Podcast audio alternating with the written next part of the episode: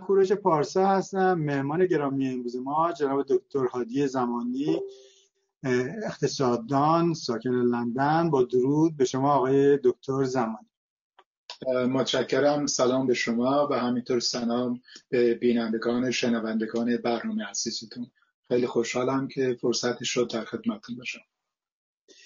آقای دکتر زمانی اخیرا مقاله در ارتباط با رابطه ایران و چین نوشته بودید و جوانب مختلف یعنی رابطه که نه منظور این پیمان نامه ای که به اصطلاح امضا شده رو تحلیل کرده بودید و در برنامه های مختلف در کانال های مختلف هم دیدم که صحبت کرده بود در این ارتباط. اول می‌خواستم در مورد این به طور کلی نظرتون رو بپرسم. عنوان برنامه شما تزتون این بودش این پروژه در واقع مشکلش اینه که پروژه گرایش شرقه و از این منظر شما باهاش مشکل داشتید. بفرمایید. بله. ببینید وقتی بخوایم اینو ارزیابی بکنیم خیلی مهم هستش که این پروژه رو در چارچوب اقتصاد سیاسی و ساختار حکومت ایران ارزیابی بکنیم. نه به عنوان یک پروژه مجرد. در غیر این صورت برداشت های درست و واقع بینانه ای نخواهیم داشت ازش. این هزینه فرصت ها و چالش ها و ریسکایی که به وجود میاره و در چارچوب ایران کنونی ساختار حکومت و ساختار اقتصاد سیاسی بررسی بکنیم. به نظر من این از چند زاویه به طور خیلی کلی بخوایم برای شروع بش نگاه بکنیم. یه خود سال برانگیزه یا مقدار مشکل می‌تونه داشته باشه. یکیش این هستش که این همونطور که شما عرض کردید یک پروژه ساده فقط در رابطه با تجارت نیستش. مبناش فقط مناسبات تجاری نیستش. به نظر می‌رسی یه نقش بزرگتری رو داره ایفا می‌کنه. و اون نقش بزرگتر به نظر من یک جنبش این هستش که یک چرخش به سمت شرق داره به وقوع میپیونده. و همینطور این پروژه به نظر می‌رسه که یک بخشی از استراتژی جمهوری اسلامی برای مدیریت بحران هسته ایش باشه. به صورتی به این دو مسئله گره خورده. و یک بخش دیگه هم به تحولات داخلی هستش. وقتی به تحولات داخلی ایران نگاه می‌کنید به نظر می‌رسه حکومت در حالت در آستانه یک چرخش هستش که ساختاری رو که تاکنون بوده که جمهوری اسلامی رو تبدیل بکنه به حکومت اسلامی. حکومت رو یک دست بکنه. علائمی رو از این تحول میشه مشاهده کرد. و باز دوباره تمام قراین و شواهد حاکی از این هستش که این پروژه هم به اون برنامه یک جور پیوند داره یه طور گره خورده. بنابراین این پروژه رابطه با چین تجارت چین فقط یک پروژه عادی بر اساس مناسبات تجاری نمیشه ارزیابیش بکنید. از یک طرف گره خورده به مدیریت بحران هستی و از طرف دیگه گره خورده به برنامه هایی که حکومت در داخل ایران داره برای یک دست کردن حکومت. و مجموع اینها یک نوع چرخش به شرق رو تداعی می‌کنه. پس به یک نوعی الگوهای مختلف رو برای توسعه همه صحبت می‌کنن. این الگوی توسعه نیست بیشتر الگوی بقا هستش. بقا در چارچوب مدیریت بحران هسته‌ای برای اینکه نتونه مجبور نشه زود زودتر. البته من دقیقا این رو باز بکنیم چون در این فعلا در کوتاه مدت هیچ گشایشی رو در به اقتصاد ایران تا زمانی که تحریما بر نداشته بشه آیا واقعا این امکان اجرایی؟ چون خود این خود چین از پروژه های موجود اومدن بیرون و حتی پول های ایران رو هم نمی‌تونن بدن. در نتیجه در زمان فقط جنبه سمبولیک در زمان مذاکرات در ارتباط با برجام داره. ولی جنبه واقعی به اینکه مثلا آقای توکلی میگه که مثلا اصول دین رو هم کنار بگذاریم چون مسئله فقر حیاتی شد و 72 درصد دارن یارانه می‌گیرن و اوضاع داره بدتر میشه. اون مسئله رو اصلا تخفیف نمیده. این داستان فقط یک امیدی رو ممکنه به وجود بیاره. آیا اشتباه می‌کنم یا شما اینو بیشتر توضیح بدید؟ نه منم معتقدم که جمهوری اسلامی ایران در مجموع در رابطه با ظرفیتی که این همکاری این همکاری استراتژیک با چین می‌تونه داشته باشه دچار یک نوع توهمه. تصور می‌کنه که بر مبنای این همکاری می‌تونه اون خلایی رو که در اقتصاد ایران به وجود اومده که نمی‌تونه از فناوری غرب استفاده بکنه این خلا رو پر بکنه. و به جای استفاده از فناوری غرب و مناسبات تجاری مناسبات تجاری با چین داشته باشه فناوری مورد نیازش رو از چین بگیره و یک مناسبات اقتصادی بسیار گسترده ای داشته باشه. به نظر من این یک توهمه سرمایه گذاری خارجی چین یک بخش بسیار کلیدی از استراتژی توسعه اقتصادی چین که چینی ها خیلی دقیق این رو طراحی کردن. به دلایل متعدد چین برای تامین نرخ رشد اقتصادیش احتیاج به بازار صادرات داره. از یک طرف. و از طرف دیگه احتیاج به جلب سرمایه گذاری خارجی در درون خود کشورش داره. هر دو این مسئله سرمایه گذاری خارجی چین رو تبدیل به یکی از محورهای کلیدی توسعه اقتصادیش می‌کنه. یعنی صادرات زیاد براش مازاد ارز ذخایر ارزی به وجود میاره و این می‌تونه از طریق سرمایه گذاری خارجی این مازاد سرمایه گذاری ارزش رو استفاده بکنه.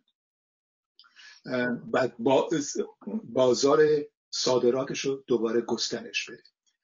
بنابراین سرمایه گذاری خارجی برای چین یک چیز کم اهمیتی نیستش. نقش خیلی محوری و کلیدی در توسعه اقتصادیش بازی می‌کنه. و در این در این استراتژی سرمایه گذاری خارجی غرب اهمیت خیلی زیادی داره. هم به لحاظ کمیت هم به لحاظ کیفیت. حدود یک سوم از مناسبات تجاری چین با غربه. اما مهمتر از این هستش که برای توسعه اقتصادیش به فناوری غرب احتیاج داره و بنابراین سرمایه گذاری در غرب رو سرمایه گذاری خارجی در غرب رو به عنوان وسیله برای به دست آوردن این فناوری استفاده می‌کنه.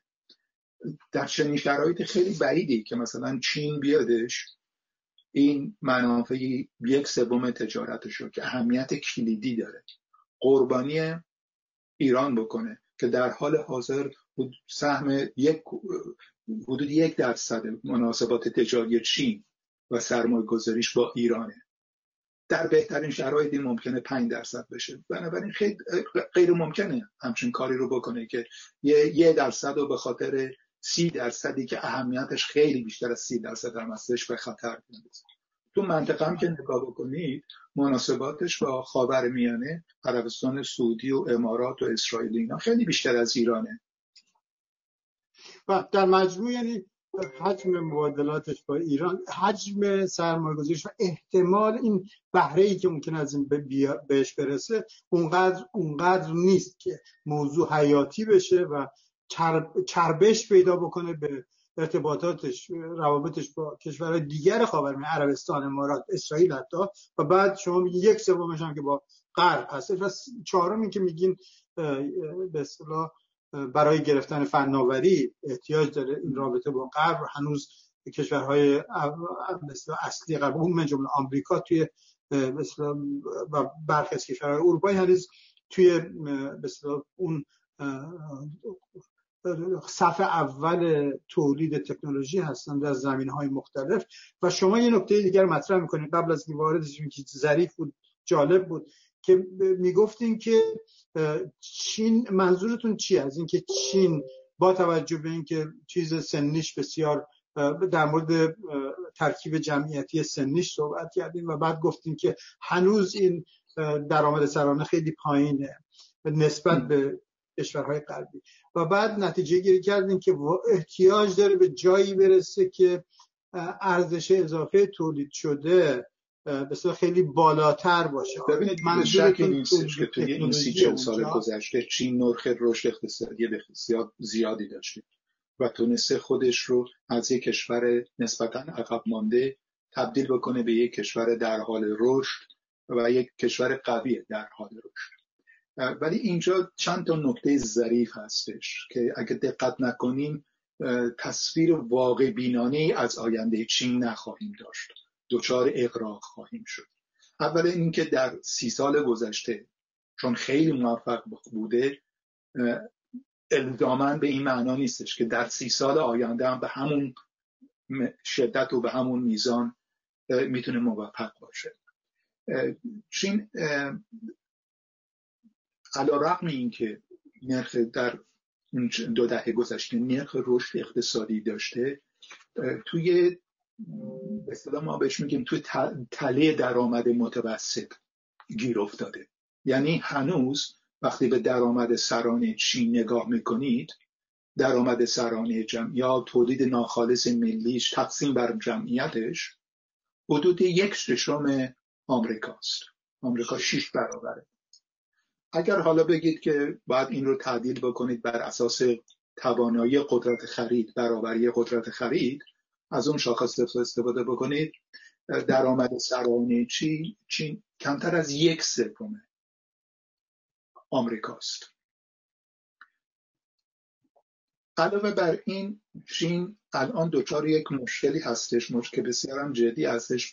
تو متون اقتصادی بهش عنوان پیری زودرس جمعیت ازش اشاره می‌کنن و این هستش که جمعیت چین معمولا پیر شدن جمعیت در مراحل بالاتر توسعه اقتصادی اتفاق میفته خیلی مراحلی که مثلا آمریکا هستش سوئیس هستش ژاپن هستش. برای چین نباید جمعیتش الان به این پیر دچار پیری پیری به این شدتی که الان شده اتفاق بیفته. چون هنوز در طبقه درآمد متوسطه. این پیری جمعیتش تخمین زده میشه که فرض بکنید در دهه آینده دو دهه آینده جمعیت که برای فعالیت تولید اقتصادی اهمیت زیادی داره اون بخش از جمعیتش حدود 100 میلیون کم بشه و شاید هم بیشتر. اکثر تخمین ها هستش که این جمعیت فعال اقتصادیش کم بشه این اتفاق بیفته تاثیر منفی روی نرخ رشد اقتصادیش داره. برای اینکه این تاثیر منفی رو خونسا بکنه چین احتیاج داره که بتونه با جمعیت کمتری ارزش افزوده بیشتری تولید بکنه. به خاطر همین احتیاج داره بره اقتصاد خودش رو تغییر ساختار بده که از یک به لحاظ فناوری از یک اقتصاد متوسط بپره به یه حلقه بالاتر حلقه بالاتر تولید ارزش افزوده.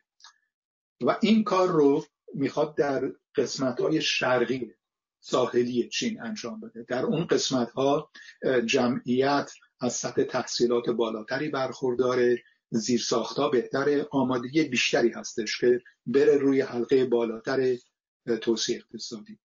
به خاطر همین سرمایه گذاری در کشورهای غربی برای این تحول ساختاری براش مهمه. چون از اون طریق فناوری خیلی پیشرفته رو از آمریکا می‌گیره از اتحادیه اروپا می‌گیره و غیره. خیلی ممنون. این خیلی روشن. که در قسمت های غربیش و مرکزیش که جمعیت از مهارت های کمتری برخورداره و زیر ساختا تو کمتر توسعه یافته. در اونجا کاری که می‌خواد بکنه اینکه بازارات صادراتی سنتیش رو افزایش بده. بازاراتی که خیلی فناوریشون پیش رفته. برای این کارم میره به سمت چی؟ اون طرح کمربند جاده رو داره. که با توسعه اون طرح کمربند جاده صادرات سنتیشون نسبتا صادراتشون در این مناطق اضافه بکنه. و از این طریق اون مشکل تله درآمد متوسطش رو و پیری جمعیتش رو خونسا بکنه. بتونه نرخ رشد اقتصادیش رو همچنان ارتقا بده. بعد در مرحله بعد اضافه می‌کنم که چه مشکلات دیگه هم در این مورد داره.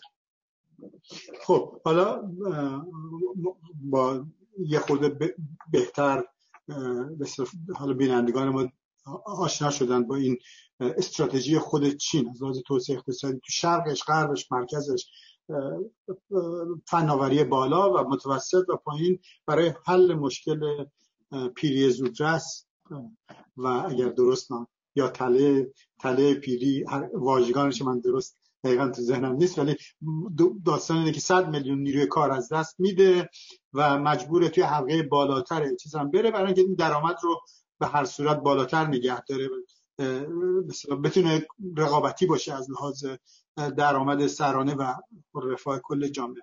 خب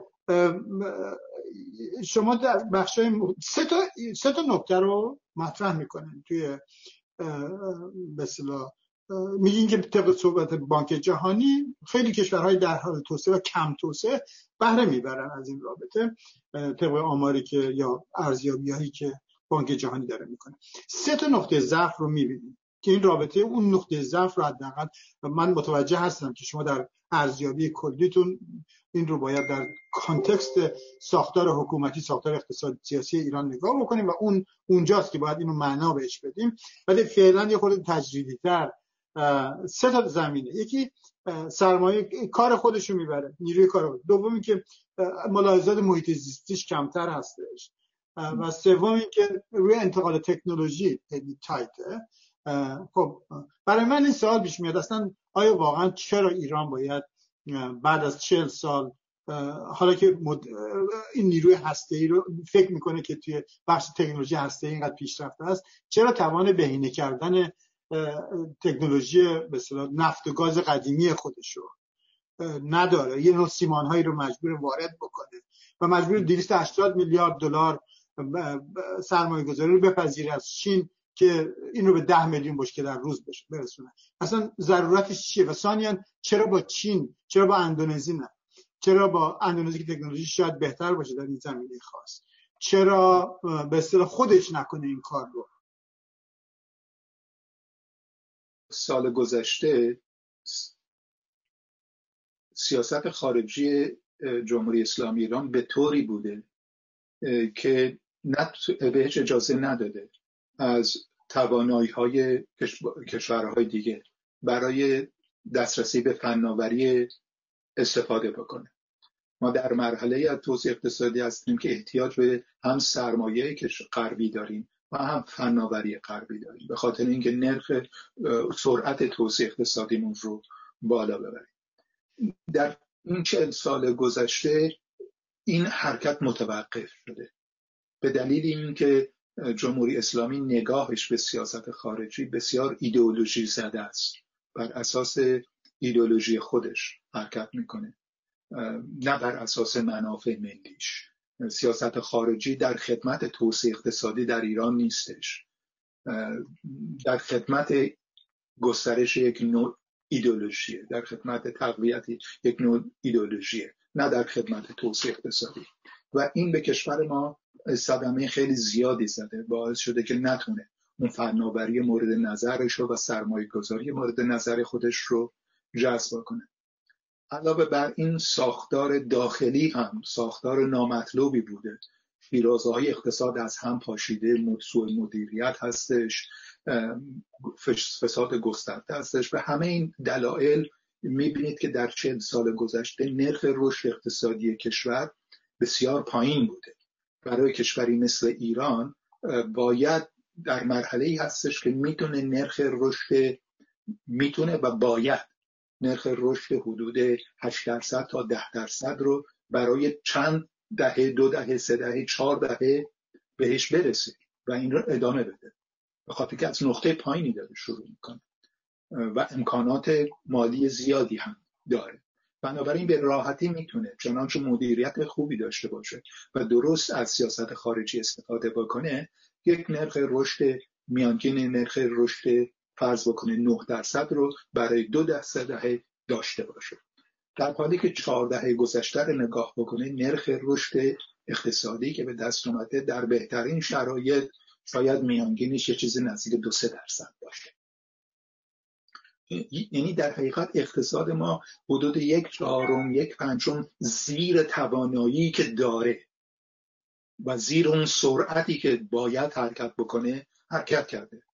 به خاطر همین شما می‌بینید مثلا فرض بکنید درآمد سرانه کشور به جای اینکه رشد بکنه طی این مدت طی این مدت این سال مثلا دو برابر بشه عملا نصف شده.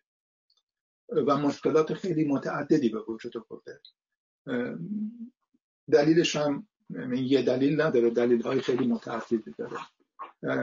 و الان به جای اینکه سیاست خارجیش رو اصلاح بکنه روی مداری بذاره که بر اساس منافع ملی باشه بر اساس قوانین ضوابط تجاری باشه داریم یه مرحله هم بدترش می‌کنیم. یعنی حالا سیاست خارجی علاوه بر ایدئولوژی بحران هسته هم حالا گره خورده. سیاست خارجی حالا به خواستای درونی حکومت هم که بخواد تغییرات در درون حکومت هم پیدا انجام بده گره خورده. یعنی مشکلش دوچندان شده. و در این چنین فضایی نمی‌تونه از سیاست خارجی استفاده مطلوب برای اقتصاد بکنه. بله. خب من تو سوال قبلی در واقع اون تناقضی که ادعاهای رهبر و پایوران نظام برای رشد علمی کشور و توسعه علمی این که مقالات مختلف از لحاظ مقالات علمی تو رتبه فلان و فلان هست رو با واقعیت روی زمین می‌خواستم یه خورده چک بکنیم که این رشد علمی چقدر به رشد تکنولوژی و رشد تکنولوژی چقدر به رفاه مردم در تحلیل نهایی رفت پیدا می‌کنه که شما این رو باز کردیم و نشون دادیم که سیاست خارجی به هر صورت ایدئولوژیکه و اصلا اولویت نظام توسعه اقتصادی و بالا بردن سطح رفاه مردم نیستش. این از جنبه یک فرد ملی که آگاهی چندانی به به ساختار حکومتی ممکنه نداشته باشه فقط از این ایده خوشش بیاد که ایران به عنوان قدرت هستش قدرت علمی هستش روی شماره که در واقع فشل این ادعا. ولی این رو در واقع می‌خواستم یه خورده روش توپ بزنیم و بازش بکنیم. اصلا دوم از دید سرمایه‌داری بخشی از سرمایه‌داری ملیه که میگه که کلاه اونا رو سرم می‌گذارم. که بحث می‌کنن که به عنوان برخی از این ارزیابی ها رو که نگاه می‌کنم میگه که خب شما به اصطلاح ایران رو تو این سعی بکنین این رو شما نقد بکنین و توضیح بدین که آیا این امکان پذیره یا امکان پذیر نیستش. اولا میگن روی جوینت ونچرها اگر پروژه های اقتصادی مشترک نه روی 280 میلیارد ولی بخش های دیگه ای اگر صحبت شهرک های صنعتی و چیزهای دیگه داره میشه داره بحث می‌کنه که این joint venture ها رو با financing مثلا چین 51 درصد سرمایه ایرانی باشه و در واقع priority با اونا باشه و دوم اینکه به قرارداد بخشی از این قرارداد این باشه که ایران hub بشه و تولیداتی که توی ایران میشه از طریق این joint venture بشه و ایران مرکز توزیع توی منطقه بشه. این بحث رو هم دارم می‌کنن که البته من نمی‌دونم در قامت و پیکره این حکومت هستش که همچین بحثی رو بکنه یا همچین اولویتی رو اصلا داشته باشه. این دو تا نکته و اینکه خب طبعا اونا من دیدم که مطرح می‌کردن که بهتره به جای 25 سال 10 سال. چه واقعا 25 سال معنی میده برای انرژی فسیلی. قبلا کردن جمهوری اسلامی در مورد ظرفیت این همکاری دچار توهمه. تا موقعی که تحریم ها هستش تا موقعی که این تنش برنامه هسته ای هستش. بسیار بعیده که چین در اون سطحی که دارید شما تلویحا میگید در ایران سرمایه گذاری بکنه که این joint venture های خیلی گسترده به وجود بیاد و این سناریوهایی که دارن میگن چنین چیزی اتفاق نخواهد افتاد. با منافع چین اساسا سازگار نیست. در بهترین شرایط بهترین شرایط از دید جمهوری اسلامی. اتفاقی که خواهد افتادش این هستش که از این همکاری ها استفاده بکنه که بتونه رابطهش رو با غرب در حالت نجنگ و نصلح نگه داره. کما بیش در همین وضعیت کنونی نگه داره. و اگر در چنین وضعیتی باشه از دید غرب بخواهید بهش نگاه بکنید اگر غرب تصور احتیاط ببینید برنامه جلوش هستش روی میزش هستش که اون لحظه به اصطلاح فرار هسته‌ای جمهوری اسلامی رو به اندازه کافی به عقب میندازه. و از طرقی مسائل موشکی و غیره هم یه مقدار از شدتش کم می‌کنه. ممکنه در اون شرایط غرب این رو به عنوان یک راه حل مقطعی بپذیره. و یه مقدار از شدت تحریم ها کم بکنه.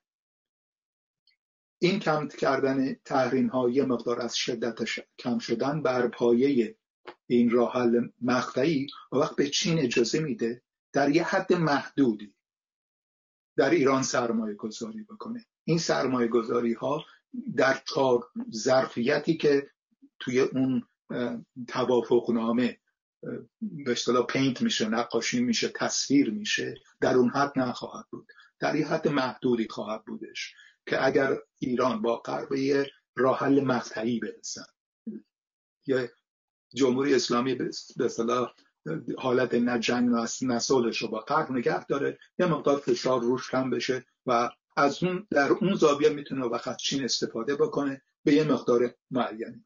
در چنین سناریویی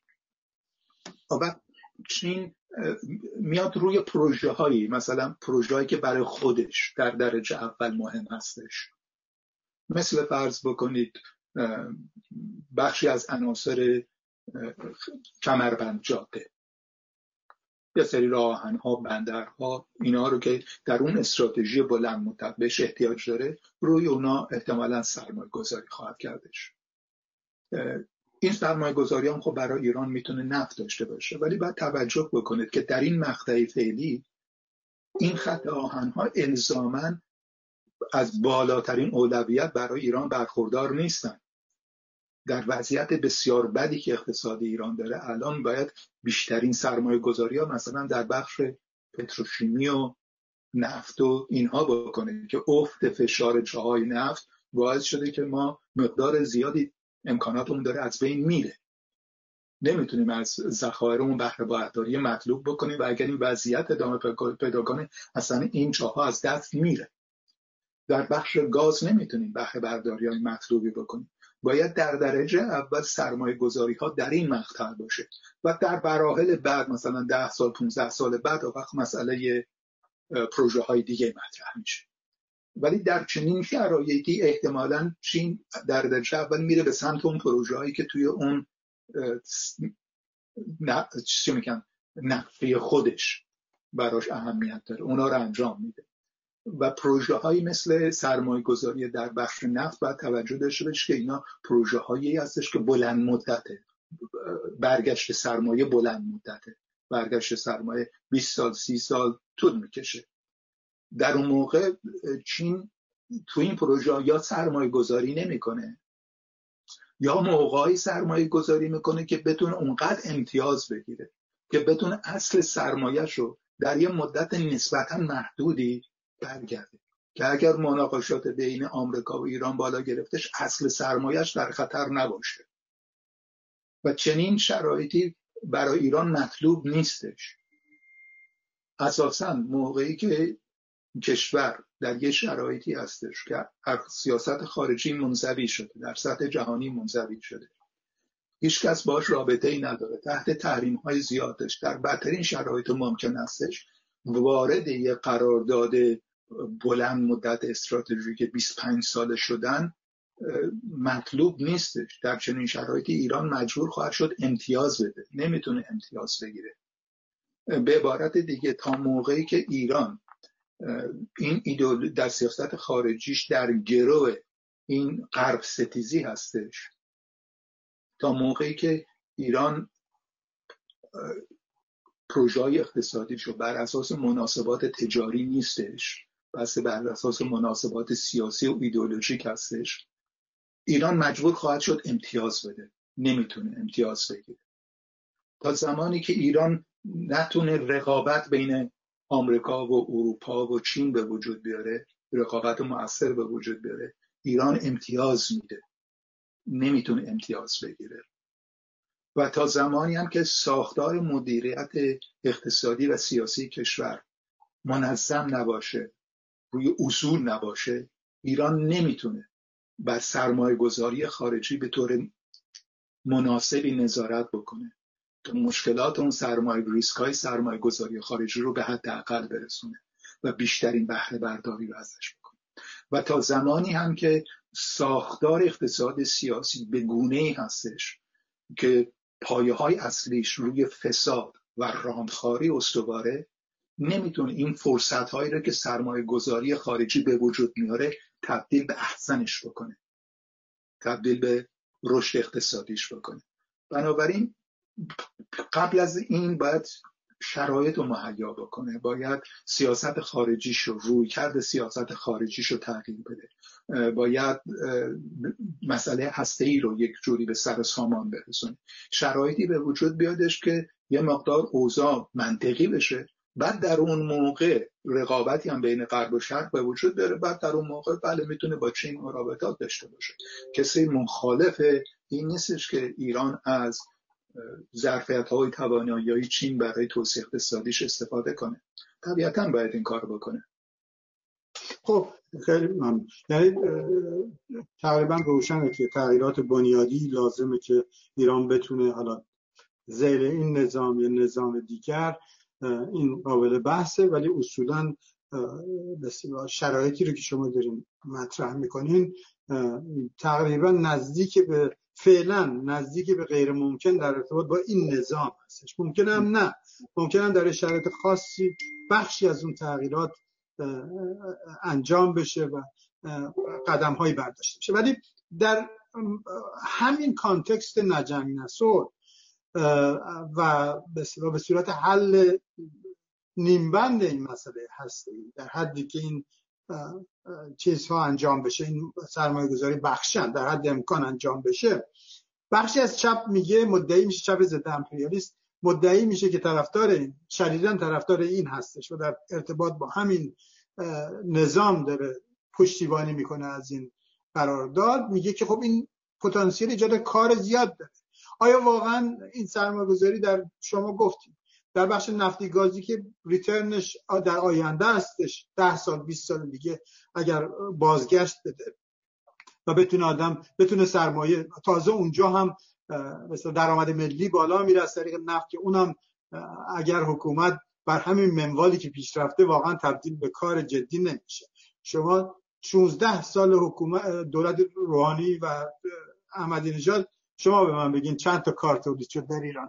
یعنی با 1500 میلیارد دلار درآمد نفتی و صادرات غیر نفتی ایران چقدر کار تولید شد؟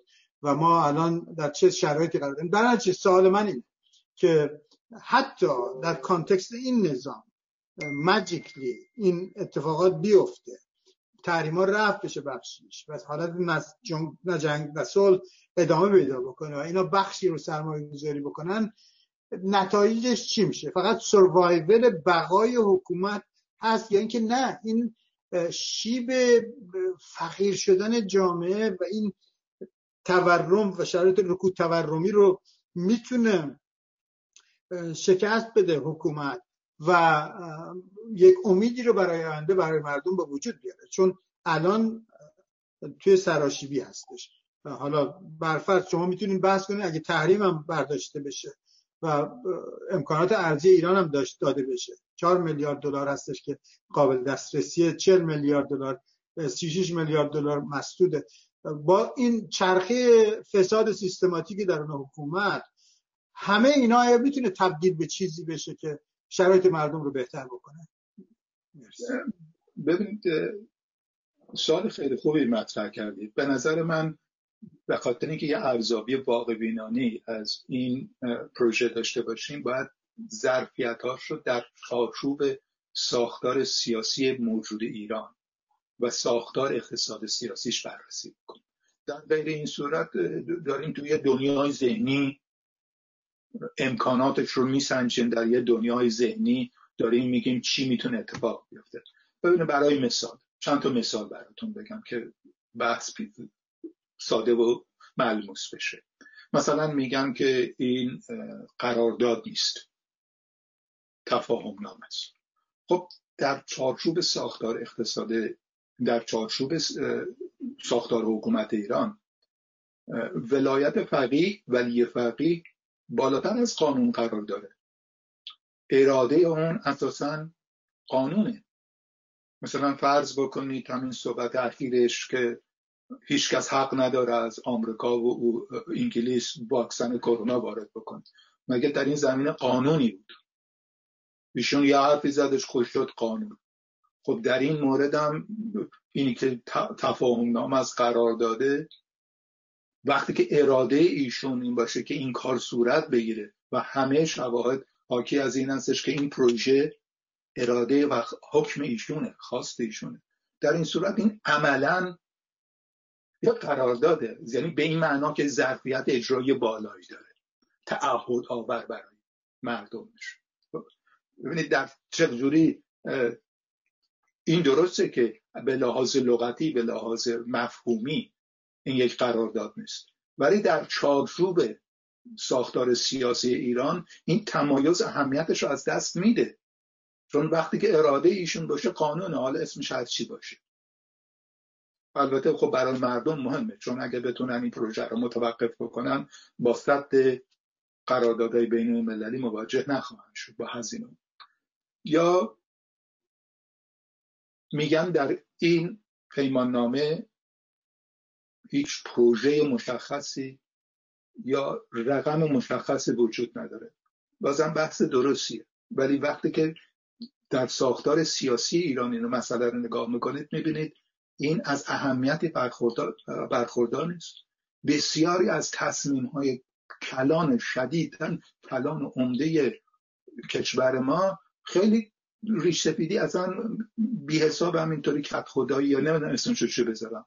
همینطوری گرفته شده. یه حرفی یکی مثلا زده آقای رفسنجانی زده یا فلا آقای خامنه ای زده. این شده ساختار اقتصاد سیاسی کشور رو شکل داده. مثلا می‌خواستم به سپاه کمک کنم بودجه پیدا بکنه. یه چیزی همون لحظه به فکرش یه چیزی گفته. این شد کل ساختار اقتصادی سیاسی ایران که الان مثلا 60 درصد اقتصاد دست سپاهه. یعنی می‌خوام بگم تصمیم گیری ها بر اساس مطالعه و سنجیده انجام نمی‌گیره. در یه همچین ساختاری که تصمیمات به این بزرگی به این راحتی گرفته میشه بدون هیچ گونه مطالعه خب در این این که در این پروژه رقمی نیستش یا پروژه خاصی ذکر نشده از اهمیت نمی‌تونه برخوردار باشه. موقعی که آقای خامنه‌ای خامنه مثلا به این نتیجه برسه که باید آره مثلا اینترنت ملی درست بشه. یا فلان برنامه های سافتور نرم افزار برای کنترل جمعیت از چین باید خریده بشه. خب این انجام می‌گیره. حالا چه اسمش برده بشه تو این قرارداد چه اسمش برده نشه. خیلی هم ناچار بشن مثلا وزارت امور خارجه فشار بگه آقا چرا این کارو می‌کنین؟ باید یه مطالعه ارزیابی اقتصادی بشه امکان سنجی فیزیبیلیتی استدی بشه. خب یه شرکت استخدام می‌کنن صد هزار دلار بهش میدن اونم میره برای یک پروژه که همه چیزاش تصمیماتش گرفته شده و کاراش انجام گرفته شده. یه دونه business case درست می‌کنه. کاری نداره از این شرکت ها فراوون منظورم این هستش که ببینید در ساختار اقتصادی ایران می‌بینید سیاسی ایران می‌بینید مسائل حالت دیگه پیدا می‌کنه.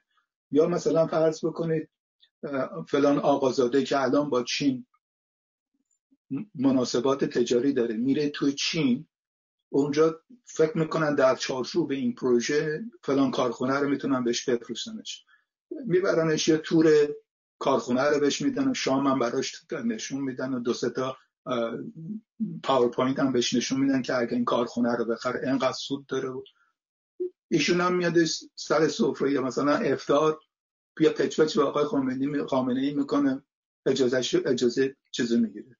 پروژه رو می‌گیره. تعداد از این آقازادان یکی دوتا که نیستن که. بنابراین این قرارداد این تفاهم نامه یه چارچوب وجود میاره که از چپ و راست کشور پروژه علکی مثل قارچ بزنه بیرون.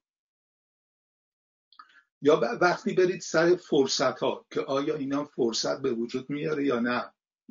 تبدیل به یه واقعا توسعه اقتصادی میشه یا نه؟ ببینید شما توی ایران توی ساختار کلی موجود هر پروژه ای رو که انجام میگن هر ابتکار عمل عمده ای رو که در دست می‌گیرن پیش از اینکه قبل از اینکه اون خواستای اصلی خودش رو برآورده بکنه. اون برنامه های قرار بود انجام بده. قبل از اینکه اون کارا رو بکنه تبدیل میشه به یه فرصتی برای فساد و سوء استفاده. مثالش رو در برنامه خصوصی سازی می‌بینید. به جای اینکه شرکت های خصوصی واقعی به وجود بیاره که مشکل اقتصادی کشور رو حل بکنه 60 درصد از داراهای دولت رو داراهای مردم رو تقریبا به قیمت رایگان داده دست سپاه و دست بنگاه های انقلابی که وضعیت از اون چیزی هم که بوده صد چندان بدتر کرده. یعنی هر پروژه وقتی که ببینید پروژه وقتی میاد توی سیستم تو سیستم ساختار اقتصاد سیاسی از اون بر که خارج میشه بیشتر شکل شمایل اون ساختار رو به خودش می‌گیره. این هم همینه. این قرارداد حالا با این وارد این ساختار سیاسی میشه. اون چیزی که ازش خارج میشه بخش عمده ایش در اثر عدم کارآمدی و سوء مدیریت از بین میره. تبدیل به احسن نمیشه. بخش عمدهش هم که تحقق پیدا می‌کنه صرف راندخاری و فساد خواهد شدش حالا ممکنه آخر دستر هم یه ده درصد 20 درصد هم چند پروژه توش در بیاد. یه جنبه قابلیت اجرایی رو خب به خاطر اینکه میگن خب تحریم وجود داره عملا اجرا نمی‌تونه بشه همچین چیزی. ولی با یه در یه لحظه بعد از اینکه تحریم رو برداشته بشه ممکنه همه اینا در یک چشم هم زدن. دیگه فرقی بین تفاهم نامه قرار داد. چون که به قول شما مدیریت کشور حاج حسین قلی خانیه و حالت هردنبیلی داره قاجری داره. رهبر رو اونجا تصمیم می‌گیره و همه چی. به قول شما در سفر... پای سفره و زیر... زیرگوشی و اینا همه چی یه دفعه تمام منابع کشور پخش میشه و تقسیم میشه. از این منظر شما بررسی کامل گردیم و دارین میگیم که خب با توجه به ساختار سیاسی اقتصادی این بهره مثلا چندانی واقعا برای مردم ایران. حالا اگر ما برگرد ایدئال برای توسعه ایران در یک دولت ملی و دموکراتیک چون واقعا ما این قسمتی که این حکومت چه امکاناتی وجود داره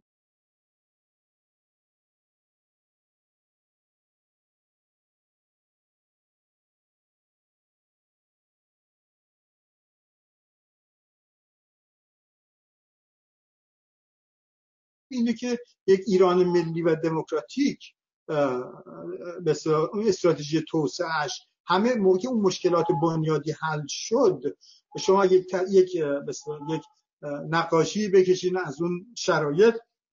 در اون شرایط بخشن گفتیم هویت نفت و گاز و پتروشیمی و بعد خب من به نظر شما یا برخی مطرح می‌کنن شرکت های دانش بنیاد بخصوص با این سرمایه انسانی که ایران جمع کرده. و جمع کرده که چه ارز کنم در این شرایط خاص 4 5 میلیون 6 میلیون ایرانی خارج کشور هستن که می‌تونن با تجربیات بسیار زیادی در زمینه های مختلف زمینه برای مهاجرت معکوس و حتی کمک کردن به شرکت های دانش بنیادی که می‌تونن در سطح خیلی بالاتر تکنولوژی در ایران کار بکنن با توجه به اون نیروی انسانی هم که در ایران وجود داره. این رو من به طور ذهنی مطرح کردم بدون مطالعه. نظر شما رو می‌خواستم بپرسم که به نظر شما این استراتژی توسعه تا اونجا که امکان پذیره و شما مطالعه کردین خطوط کلیش چجوری می‌تونه باشه در ایران؟ خب در ایران ملی و خیلی وسیع و پیچیده ای هستش که راحت نمیشه توی چند دقیقه پاسخش داد. فکر می‌کنم در در مرحله ما در فازی هستیم که باید برگردیم سر مسائل ابتدایی رو اول درست بکنیم. که سیاست خارجیمون روی روند درستی قرار بگیره. که سیاست خارجی رو برای توسعه اقتصادی استفاده بکنه. یک بر اساس رقابت باشه. یعنی با همه کشورها مناسبات اقتصادی داشته باشه بر اساس رقابت. آمریکا نمی‌دونم اتحادیه اروپا چین روسیه ژاپن هندوستان. هر کسی که هستش بر اساس رقابت و به طور شفاف این کارو بکنه. مثلا یه بحثی که این مطرح میشه خیلی میگن که در آینده چین ابرقدرت خواهد شدش. و دیگه از الان ما مناسباتمون باش خوب باشه که جای آمریکا رو می‌گیره من فکر نمی کنم جهان آینده چنین جهانی باشه که آمریکا خیلی ضعیف بشه و ما یه چینی پیدا بکنیم که همون نقش رول آمریکا نقش آمریکا رو بازی بکنه. فکر می‌کنم جهان آینده که جهان چند قطبی که در اون هم آمریکا قوی خواهد بودش هم اتحادیه اروپا قوی خواهد بودش هم چین قوی خواهد بودش و هم شاید قدرت های دیگه ای باشه. که هر کدوم اینا در یک زمینه خاصی قوی باشن. و در این جهان نه اون جهانی که مثلا جمهوری اسلامی تصور می‌کنه که حالا دیگه چین میادش و همه چیز باید با چین باشه. یعنی آمریکا چین جانشین آمریکا میشه. در این جهان که متعادلتر هستش باید محور خردگرایی باشه محور مناسبات تجاری باشه رقابت تجاری باشه. در اون چارچوب که قرار بگیره بعد ما می‌تونیم پاسخهای مناسب پیدا بکنیم. حالا اگر تو توسعه پاسخ مناسب برای توسعه اقتصادی گسترش شرکت های دانش بنیاد باشه خب می‌تونیم بریم سراغ. اگر ضرورت های دیگه ای داشته باشه اون کار می‌تونیم انجام بدیم. الان احتیاج نیستش که خودمون رو وارد حدسیاتی بکنیم یا ارزیابی های اقتصادی بکنیم که در مورد 20 سال دیگه 10 سال دیگه انجام بگیره. فکر می‌کنم باید توجهش بینندگان رو روی این حل این مسائل پایه‌ای ایدولوژی زدایی از سیاست خارجی و مدیریت داخلی اقتصاد اولویت اولیه هستش برای توسعه اقتصادی. شفافیت پایان دادن به راندخاری پایان دادن به فساد اقتصادی. کشور ما دچار یک سری مشکلات بسیار بسیار ابتدایی شده. چیزهایی که با متعلق به چند قرن قبل هستن. ایدولوژی هایی که متعلق به چند قرن قبل اصلا الان گلوگاه کشور ما رو گرفته. باید به این وضعیت برای شروع پایان داد. نه خب طبعا دو تا نکته است که این نظام استحاله پیدا بکنه و بخشن برخی از این موارد تغییر رو قبول بکنه در کوتاه مدت در چند سال آینده که خب طبعا یه سناریو هست. در خلای اون و ادامه مسیر کشور خب به نیاز به تغییرات کلان و بزرگ داره. تکانهای شدید. و این حالا هر جوری باشه اون سناریو اصلا یه بحث سیاسی دیگه ای هستش. خب من روی این حساب به روی این فرض رو می‌گیرم که اگر تغییرات جزئی و تغییرات کلان حتی در این مجموعه این حاکمیت تغییر سیاست خارجی ایدولوژیک نبودنش محور شدن توسعه اولویت شدن توسعه داخل کشور. رفاه برای مردم. اگر اینها واقعا چرخش اساسی به این طرف ها نشه و ساختار اقتصادی کشور هم با توجه به این به ساختار وارداتی به یک شما می‌تونید تصحیح بکنید. رانتی وارداتی از بین بردن تولید اصلا به هیچ وچی تورم چند رقمی دو, رقمی که همه اینها هر کدوم از اینا احتیاج به کارهای اساسی داره برای اینکه باهاش مبارزه بشه. حالا من فرض رو بر این می‌گیرم که به اصطلاح اینجا احتیاج به عبور از این حکومت هست که این انجام بشه که اون موقع سوال پیش میاد که به برای یک آیا دولت ملی و دموکراتیکی اگر باشه می‌تونه به عرض چند سال یک سری از مشکلات رو حل بکنه که شما بگین شاید این مسئله که باید به آینده بهش رجوع داد ولی از طرف دیگه برای ساختن اون آینده.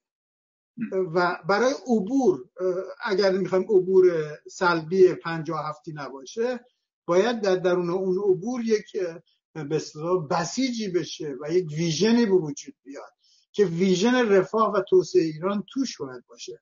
یعنی بدون به وجود آوردن امید برای همچون چیزی عبور واسه چی؟ یعنی از یک به دیکتاتوری دیگه یا برای یک سیستم فشل دیگه ضروریات این مثلا تغییرات و این implement شدن اجرایی شدن راسته های کلی حرفی که شما دارید می‌زنید. از بین بردن فساد سیستماتیک تغییر ساختار سیاسی اقتصادی. تغییر حکمرانی کشور ایدولوژیک نبودن سیاست خارجی. همه اینها شاید به تغییرات بنیادی کنانی احتیاج داره. جمهوری اسلامی و حاکمیت و به اصطلاح خود برای خیلی از بینندگان این سوال پیش میاد که خامنه ای هیچ وقت آیا همچین برنامه‌ای که برنامه‌ای که شما مطرح کردید سه تا نکته چهار تا نکته قبول می‌کنه؟ آیا این ساخت هسته اصلی قدرت این برنامه رو قبول می‌کنه. البته می‌دونم شما به عنوان یک ادوایس به عنوان یک ارزیابی دارین میگین و جنبه راهبرد سیاسی توی بحثتون نبود.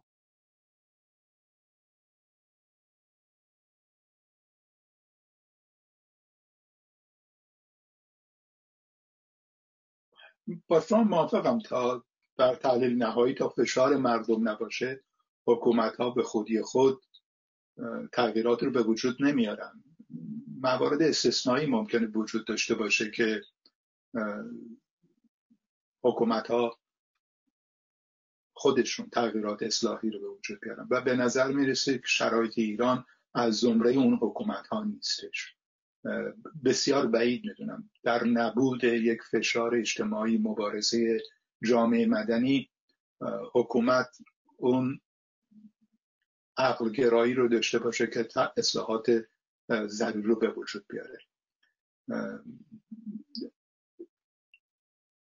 نمی‌دونم دیگه بیشتر از این چه میشه گفتش. یکی یه نکته ای هم در رابطه با چین به نظر من باید توجه داشته باشید. یک نکته که گفتم که تو سرمایه گذاری خارجی بخشی از استراتژی توسعه اقتصادیشه. یک نکته دیگه این هستش که سرمایه گذاری خارجی در سرمایه گذاری خارجی چین یه پدیده نوظهوریه. یعنی در حقیقت از سال هولوهوش 1990 شروع شدش. بین 1990 تا 2000 بسیار بسیار کم بودش. به طور متوسط در سال حدود 5 میلیارد دلار سرمایه گذاری خارجی می‌کرد. از سال 2000 تا 2010 یه مقدار رشد کرد. بیشترین رشدش رو در فاصله 2006 تا 2016 کردش که یک دفعه از مثلا 60 میلیارد دلار رسید به 200 میلیارد دلار. و از سال 2016 شروع کرده به افت. افت خیلی شدیدی رو الان مشاهده می‌کنید به دلیل اینکه غرب جلوی فرصتهاش رو داره می‌گیره. و در آینده با چالش های زیادی مواجه خواهد داشت. یک نکته دیگه هم که باید توجه داشته باشید تمیز دادن بین سرمایه گذاری سالانه هستش یعنی اون flow هستش و اون ذخایر. یعنی بین flow و stock سرمایه گذاری چین رشد سالانش زیاده. به خاطر اینکه از سطح خیلی پایینی شروع کرده. ولی ذخایرش کم هستش. مثلا فرض بکنید کل ذخایر سرمایه گذاری خارجی چین رو در مثلا خاور میانه بگیرید بسیار بسیار رقم کمی هستش. چون حدودا ده سال شروع کرده و این کم بودن ذخایر به اهمیت استراتژیک پیدا می‌کنه. چون نمیاد برای ذخیره کم مثلا در خاور میانه که کلش ممکنه مثلا چند میلیارد دلار بشه خطرهای بزرگی رو بخره. متوجه منظورم هستید چه میگم فلوش حرکت سال به سالش زیاده ولی استاکش ذخیرهش کم هسته در کل بیشترین ذخیرش هم در غرب هستش. در غرب و مناطق استراتژیک هستش مثل تایوان و اون هولوشتون ذخایرش اونجا متمرکزه. بنابراین ذخایر میگیم منظورتون خود اون مقادیر دارایی های سرمایه یعنی پول پول که توی بانک ها هست. کارخونه و یعنی منظورم اینه که در مثلا در یک سال ممکنه مثلا ده میلیارد دلار یا 100 میلیارد دلار سرمایه گذاری کرده باشه. ولی اون سرمایه ای که موجود هستش ذخایرش هستش کل سرمایه گذاریش استاکش رقم کوچیکه. خب خیلی از دوستان ما دچار اشتباه میشن. چون سرعت رشدش سالانش زیاد هستش رو گراف سرعت رشدش رو می‌بینن تصور می‌کنن که ذخایرش هم زیاده. ذخایر سرمایه گذاری چین بسیار بسیار کمه. یعنی ذخایری که میگیم مثلا 100 میلیارد 200 میلیارد 300 میلیارد میزانی که داره برای اینکه بیاد در ایران در عربستان در منظورم نیست. منظورم این نیست. یعنی فرض بکنید که ببینید یک کشور مثلا آمریکا رو در نظر بگیرید توی 100 سال گذشته 20 40 سال گذشته تو خاور میانه سرمایه گذاری زیادی کرده کارخونه های زیادی داره ساختمان های زیاده ذخایر سرمایه گذاریش زیاده.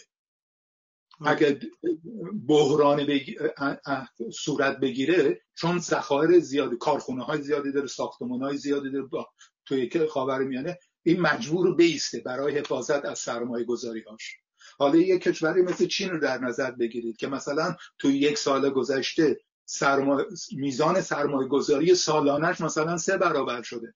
ولی حجم کل سرمایه گذاری هاش در منطقه کمه. بله، پس اون snapshot مقطعیه که روی زمین چقدر کارخونه زمین دارایی حالا هر سرمایه زیادی داره. وقتی که اون روی زمین کل سرمایه گذاری ها در یه منطقه کم باشه انگیزه زیادی هم نداره برای خودش رو به خطر انداختن. در اون بله, بله, بله, بله, اشتباه بین flow و stock